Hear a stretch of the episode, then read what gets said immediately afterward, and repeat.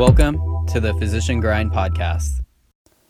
Before we start this week's episode, I would like to acknowledge the huge personal and professional challenges our community has faced in the COVID 19 response. Many of us are physically and emotionally exhausted, and we know it's not over yet. The Physician Grind started as a personal writing project, a therapeutic place for me to document my experiences in the ED. It has grown into a forum for healthcare workers to share experiences and receive support from each other.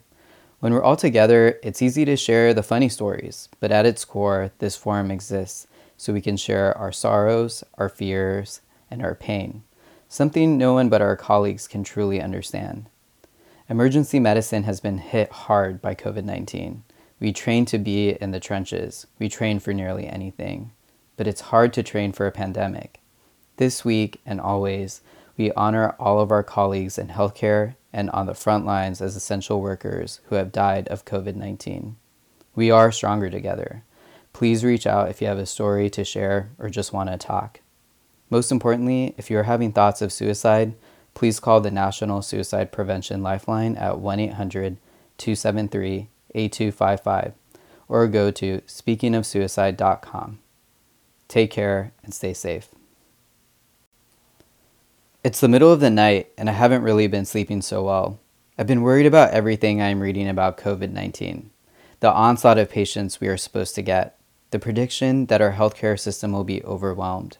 We have sprinted to try and get all of our systems in place to handle the surge, but have we done enough to be ready for it? I've had these thoughts many nights in a row, but tonight feels different. Tonight, I have a sore throat. I don't have any fevers or any body aches, but I do have a sore throat. Maybe I just ate too much at night and have GERD. But what if I'm wrong and I'm infected? I'm sleeping next to my wife, Anna. We are facing each other in bed. I can feel her breath on my face, which means I'm probably breathing on her. What if I'm exposing her? We started taking extra precautions. Whenever I come home, I immediately doff my scrubs and jump into the shower by the entrance of our apartment. We keep all of my scrubs and hospital gear in a corner of our apartment to avoid any accidental spread. I've been hoping that this is enough, but what if it's not? Tonight, I'm awake and nervous. Maybe I should have quarantined myself when all of these symptoms started. If she gets sick, it would be my fault. Am I being selfish for wanting her company and physical support as we go through this? Maybe I should get out of bed and head to the other bedroom. These thoughts spiral out of control. I need to get some rest. I have an early shift in the morning, and if I don't get enough sleep, I may not be able to be as focused as I need to be. Things have been stable at work, but what if today is the day that we get our surge? I can't be tired. I need to be focused. This new concern wakes me up even more. Somehow, at some point at the night, my mind finally shuts off, and I'm able to get a little bit more sleep. I awake to my alarm, I'm feeling groggy, but I know I will be able to get past this. I can push through this feeling during my shift. Then I remember what kept me awake my sore throat. I reassess my symptoms. I feel no pain.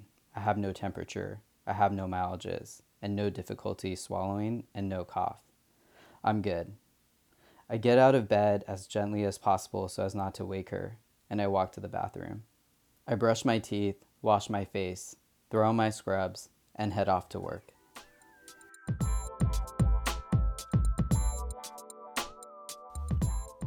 And this wraps up another episode of the Physician Grind podcast. If you like what you heard, please give us a rating and review.